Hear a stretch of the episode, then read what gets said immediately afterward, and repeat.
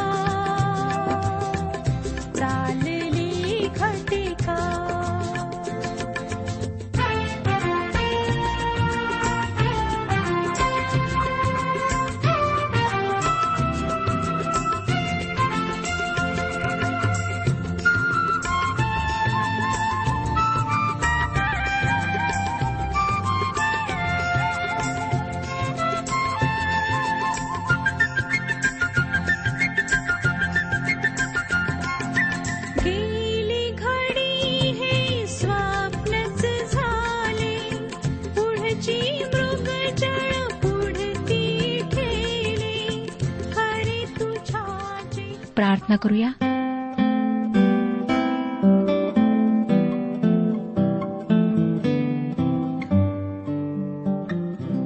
पवित्र पवित्र जिवंत परमेश्वर पित्या तुझ्या कृपेने आम्हाला पुन्हा तुझे वचन ऐकण्यासाठी तू जवळ बोलावले आहेस म्हणून आम्ही तुझे आभारी आहोत.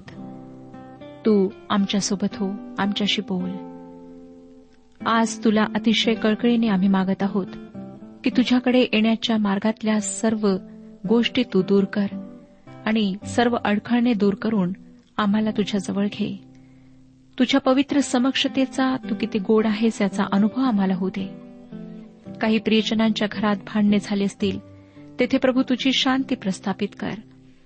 जे लोक निराश आहेत त्यांची तू आशा बन. जे वार्धक्यामुळे वैधव्यामुळे अनाथपणामुळे एकाके आहेत अशांचा तू पिता हो. त्यांच्या मानसिक व इतर सर्व गरजा तू भागव प्रभुदयाळा जे आजारी आहेत त्यांना स्पर्श कर आरोग्य दे. ज्यांना नोकरी नाही त्यांना नोकरी लागू दे.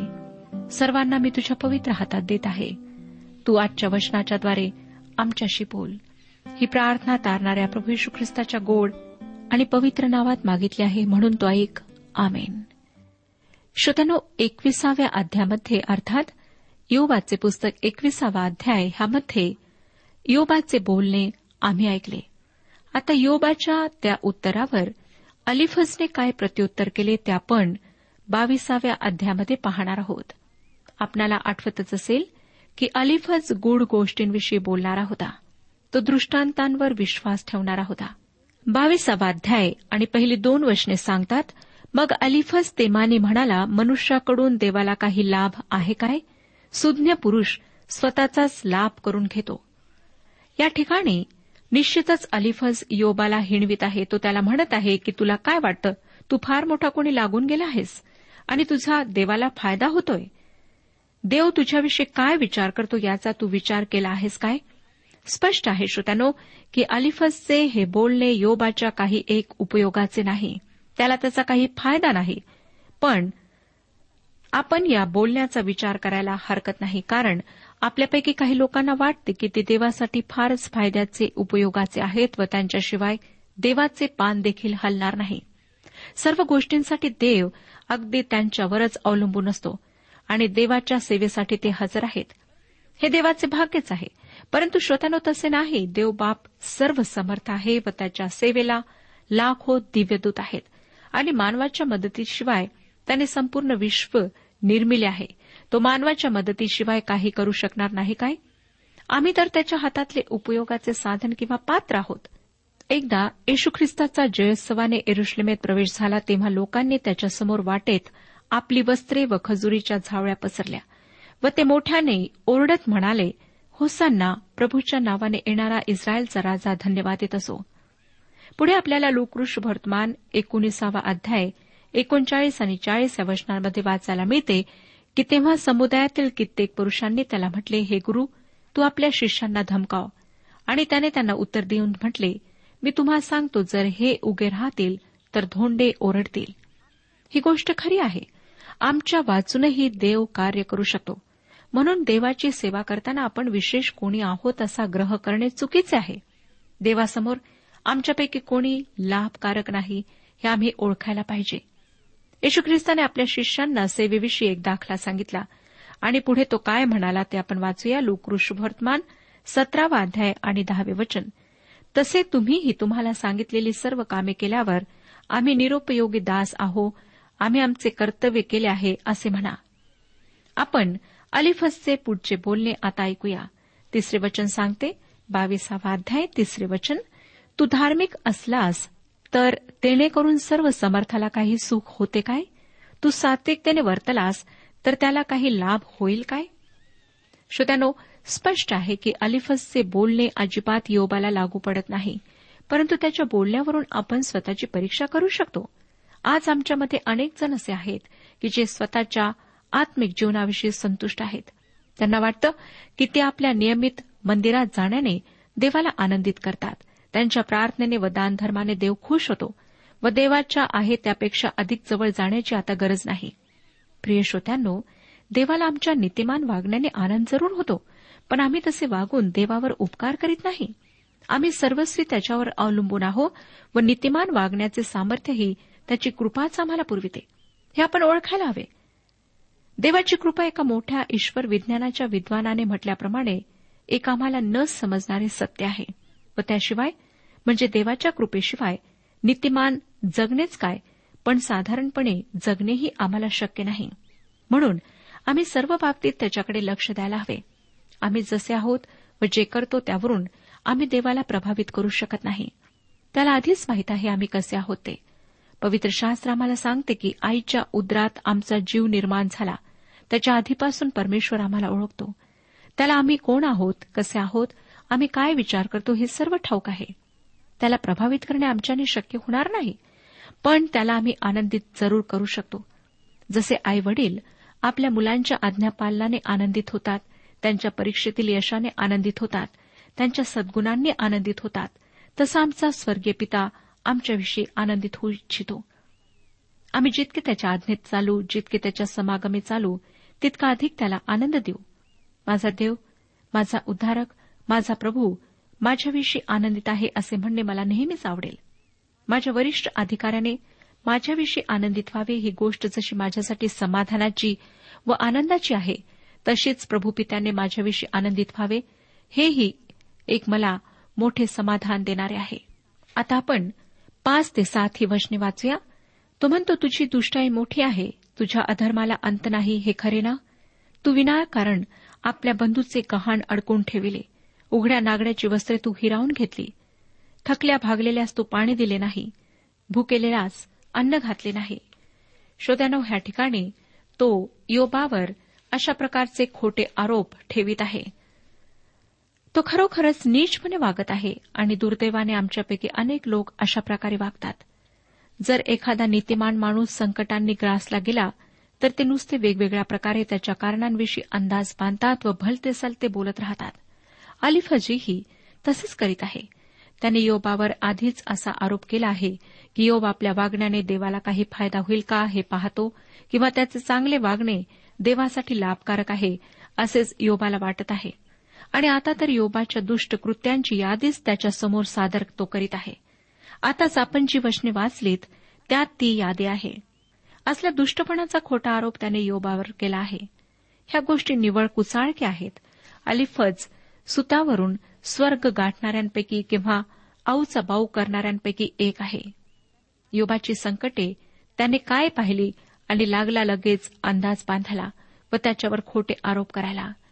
खरे तर श्रोत्यानो त्याच्या असल्या आरोपांमुळे तो योबाला देवाच्या सन्निध आणण्याऐवजी देवापासून दूरच करीत होता.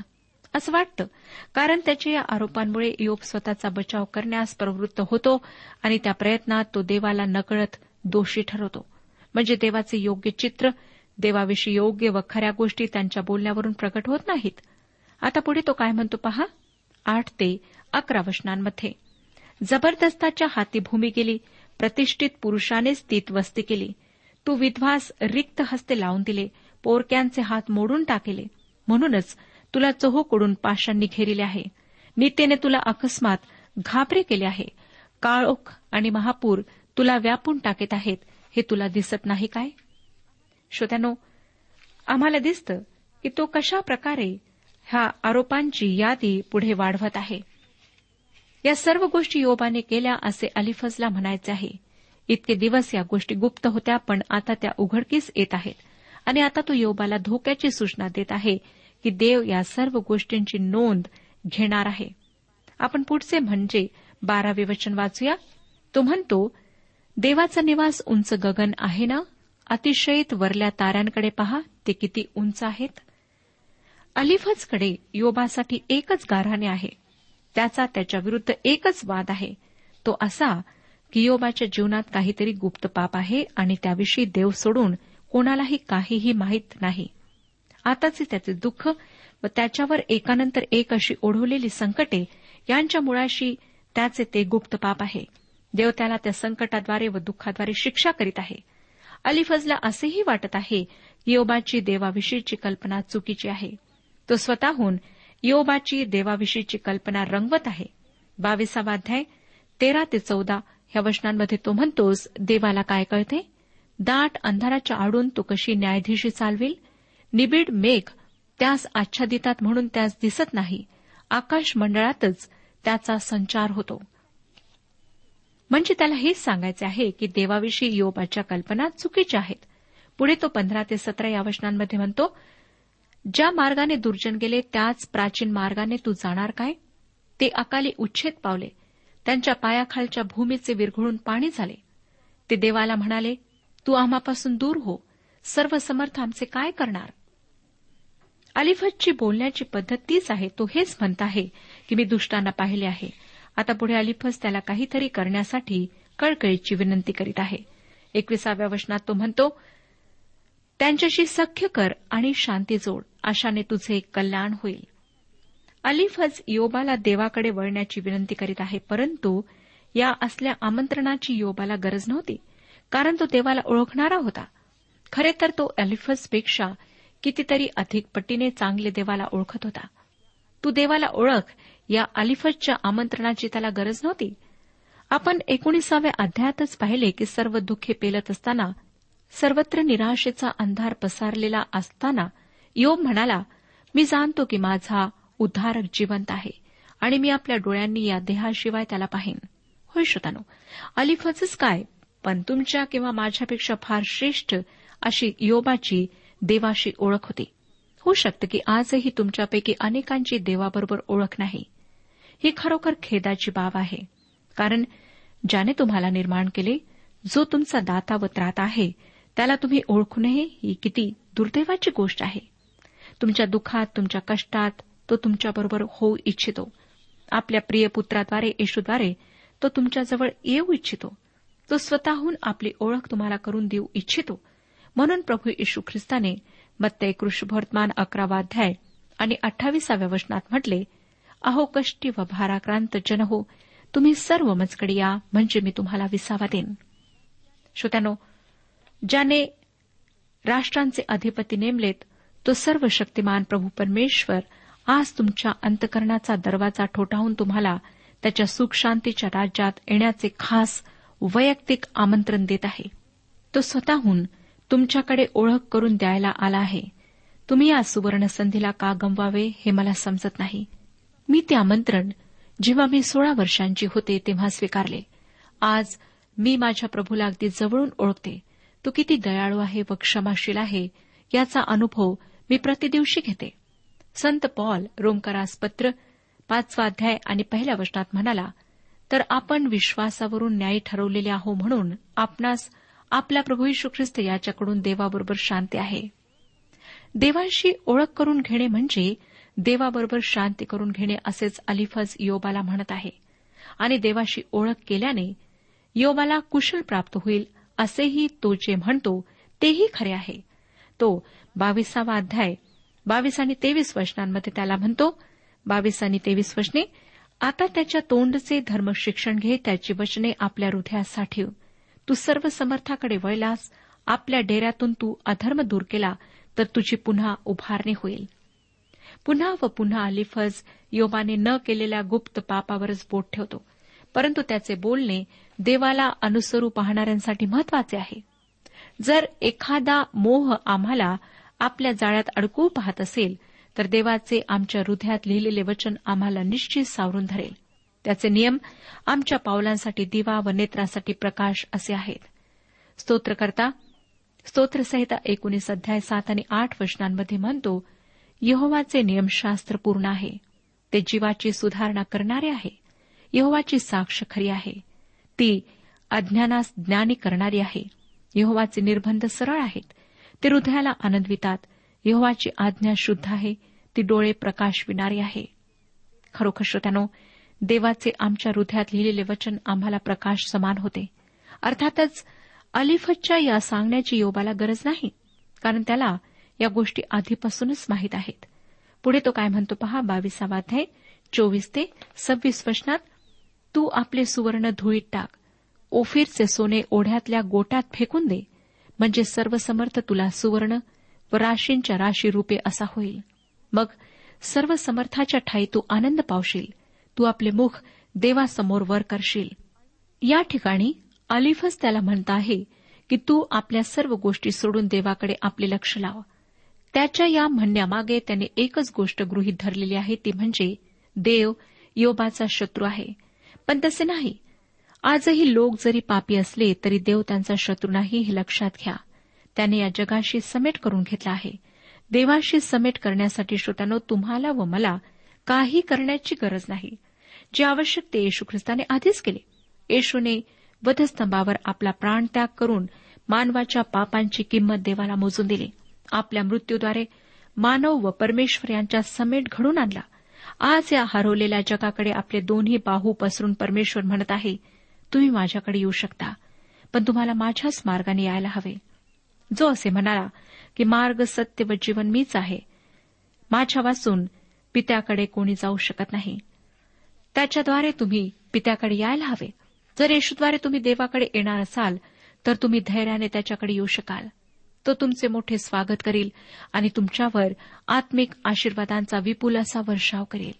येशूने आपल्या शिष्यांना या संदर्भात सांगितले मी तुम्हाला सांगतो त्याचप्रमाणे ज्यांना पश्चातापाची आज गरज नाही अशा नव्याण्णव माणसांमुळे जो आनंद होतो त्यापेक्षा पश्चाताप करणाऱ्या एका पापी मनुष्यामुळे आकाशामध्ये अधिक आनंद होतो.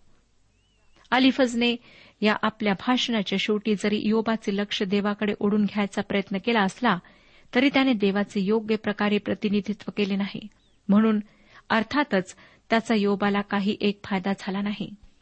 पुढे अठ्ठावीस ते तीस वचने सांगतात तू संकल्प केला तर तो सिद्धीत जाईल. तुझ्या मार्गावर प्रकाश पडेल. त्या मार्गांनी तुला खाली जाण्याचा प्रसंग आला तर तू वर वर असेच म्हणशील. कारण देव नम्र वृत्तीच्या मनुष्याचा बचाव करील. जो निर्दोष नाही त्यालाही तो वाचवितो. तुझ्या हाताच्या निर्मलतेमुळे त्याचा बचाव होईल. अशा प्रकारे अलिफज योबाला हेच सांगण्याचा प्रयत्न करीत आहे की तू पापी आहेस आणि तुला परमेश्वराकडे नम्र वृत्तीने यायचे आहे. तुला आपल्या पापांची क्षमा मागायची आहे. आता त्याच्या या वादाला योबाने जे उत्तर दिले ते आपण तेवीस व चोवीस या अध्यायांमध्ये वाचणार आहोत. तेविसाव्या अध्यायात योबाला जी देवाविषयी खूप ओढ लागलेली आहे ती व्यक्त झाली. त्याला आपला वाद देवासमोर चालवायचा आहे. आपण वाचूया श्रोत्यानो तेविसावा अध्याय एक आणि दोन वचने. मग योबाने प्रत्युत्तर केले अजूनही माझे गारहाणे हटवादाचे आहे. त्याचा प्रहार माझ्या विलापाहून भारी आहे. तो आपल्या मित्रांना म्हणत आहे तुम्ही माझी स्थिती पाहता. तुम्ही माझे गारहाणे ऐकले आहे. खरे तर माझी स्थिती दिसते त्यापेक्षा अधिक वाईट आहे. मी तुम्हाला सांगतो त्यापेक्षाही दुःखद आहे. पुढे तो तिसऱ्या वचनात त्यांना म्हणतो देव कुठे सापडेल हे मला समजले असते. मी त्याच्या न्यायसनापाशी जाऊन पोहोचलो असतो तर किती बरे होते. श्रोत्यानो योबाला परमेश्वराच्या समक्षतेमध्ये जाण्याची ओढ लागलेली आहे. खरे तर देवाच्या समक्षतेमध्ये जाण्याचा योग्य मार्ग त्याच्या मित्रांनी त्याला दाखवला असता तर किती बरे झाले असते. त्याला देवाच्या कृपेच्या आसनाची गरज होती. देवाच्या कठोर न्यायसनाची नाही. तो मोठ्या काकुळतीने पुढे म्हणत आहे. ते आपण तेविसावा अध्याय चार ते सात ह्या वचनांमध्ये वाचूया. मग माझी फिर्याद मी त्याच्यापुढे मांडलेली असती. माझ्या तोंडून भरपूर मुद्दे निघाले असते. तो मला काय उत्तर देतो ते मला समजले असते. तो मला काय म्हणाला असता ते मी लक्षात घेतले असते. त्याने आपले मोठे बल खर्चून बरोबर वाद केला असता काय? नाहीतर त्याने माझी दाद घेतली असती. त्यात जशी वाद करणारा न्याय ठरला असता म्हणजे मी एकदाचा माझ्या न्यायाधीशाच्या हातून सुटलो असतो. श्रोत्यानो योबाला देवाचे मौन सहन होत नाही. आपल्याशी देवाने काहीतरी बोलावे अशी त्याची तीव्र इच्छा होते. त्याच्याशी बोलण्याने आपले कष्ट थोडे तरी हलके होईल असे त्याला कदाचित वाटत असावे. मला वाटतं या वेळेसची योबाची मनस्थिती आपण समजू शकतो. कल्पना करा की तुमचा एक खूप जुना व जीवलक मित्र आहे आणि अचानक काही कारण नसताना तो तुमची मैत्री तोडून टाकतो. तुमच्यापासून दूर निघून जातो. आणि तुम्हाला इतरांकडून त्याच्याविषयीच्या तुमच्या अपराध्याच्या अफवा ऐकायला मिळतात. तुम्ही त्याला प्रत्यक्षात भेटण्याचा खूप प्रयत्न करता पण तो तुम्हाला भेटत नाही. तुम्हाला किती असहाय वाटेल. किंवा तुमची पत्नी काही कारण नसताना अचानक माहेरी निघून जाते आणि जे तुम्हाला व तिला नीट ओळखत नाहीत असले उपट सुंभ नातेवाईक तुमच्याकडे येऊन तुम्हाला शहाणपण शिकवायचा प्रयत्न करतात. तुम्ही तुमच्या पत्नीला भेटण्याचा आटोकाट प्रयत्न करता पण तुमची तिची भेट होऊ शकत नाही. तुम्हाला कसे वाटेल? तसेच योबाला वाटत आहे तो देवाच्या भेटीसाठी खूप व्याकुळ झाला आहे. त्याला देवाकडून स्पष्टीकरण घ्यायचे आहे. माझे तू ऐकून का घेत नाहीस? मला समजून घे असे त्याला म्हणायचे आहे. तो खूप असहाय्य एकाकी आहे. त्याला त्याच्या त्या जीवलक मित्राला भेटून सर्व गैरसमज दूर करायचे आहेत. पण तो मित्र मौन बाळगून आहे. तो त्याला भेटत नाही. रात्री घरामध्ये अडकून पडलेल्या पाकोळीची तडफड तुम्ही पाहिली आहे काय? योबाची देवाला भेटण्याची तडफड तेवढीच तीव्र होती. अनावर होते. त्याला परतपराला भेटणे आता अपरिहार्य झाले होते. अशी स्थिती फक्त योबाचीच झाली व इतरांची होऊ शकत नाही असे नाही श्रोतानो. स्तोत्रकर्त्यालाही देवाच्या भेटीची अशीच ओढ लागली होती. तो बेचाळीसावे स्तोत्र ह्याच्या पहिल्या वचनात म्हणतो जशी हरिणी पाण्याच्या ओघासाठी धापा टाकते तसा हे देवा माझा जीव तुझ्यासाठी धापा टाकतो. माझा जीव देवाचा जिवंत देवासाठी तान्हेला झाला आहे. मी केव्हा देवासमोर हजर होईन?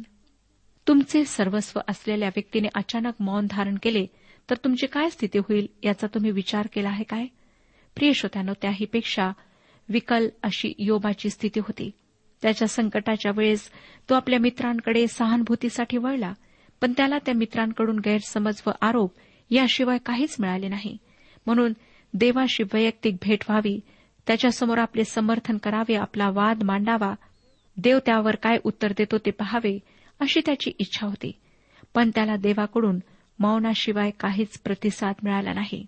त्यामुळे त्याला वाटत आहे की देवाने त्याचे दुःख पाहिलेच नाही. त्याचे अश्रू सर्व समर्थाला दिसले नाहीत. त्याच्या प्रार्थना देवासमोर हजर झाल्याच नाहीत. खरोखर श्रोत्यानो हा अनुभव योबासाठी अतिशय वेदना देणारा होता. प्रिय श्रोत्यानो आमच्या ख्रिस्ती जीवनात असा अनुभव नवा नाही कारण योबाप्रमाणेच आमचीही परीक्षा होऊ देण्याची देव परवानगी देतो आणि त्या परीक्षेतून जाताना आम्हाला वाटते की देव कठोर आहे. तो आमचे रडणे पाहत नाही तो आमचे ओरडणे ऐकत नाही त्याने आपले मुख आम्हापासून लपवले आहे. परंतु तसे नसते श्रोत्यानो. देवाने त्याच्या लेकरांची नावे तुमचे नाव आपल्या तळहातावर कोरून ठेवले आहे. तो तुम्हाला ओळखतो. त्याला तुमची काळजी आहे. म्हणून निराश होऊ नका. आताच आपले सर्व ओझे येशू ख्रिस्तावर टाका. परमेश्वर आपणा सर्वांस आशीर्वाद देऊ आजच्या उपासना कार्यक्रमात परमेश्वराच्या जिवंत वचनातून मार्गदर्शन आपण ऐकलं. आजच्या या वचनातून आपणास काही आशीर्वाद मिळाला असेल यात काही शंका नाही. सुदैव हो जीवनविषयक काही शंका असल्यास किंवा काही प्रश्न असल्यास किंवा काही प्रार्थना निवेदन असल्यास पत्राद्वारे आम्हास अवश्य कळवा. आम्हाला अगदी आनंदच होईल. पत्र व्यवहारासाठी आमचा पत्ता लिहून घ्यावा. कार्यक्रम उपासना पोस्ट बॉक्स क्रमांक एक शून्य दोन बेजनबाग नागपूर पिनकोड क्रमांक चार चार शून्य शून्य शून्य चार. आमचा ईमेल अॅड्रेस आहे Marathi T T B at radio eight eight two dot com email address पुन्हा एकदा ऐका Marathi T T B at radio eight eight two dot com बरं तर आता इथंच थांबूया कारण आपल्या कार्यक्रमाची वेळही संपत आलेली आहे. पुन्हा आपली भेट आपल्या पुढल्या कार्यक्रमात तोपर्यंत नमस्कार.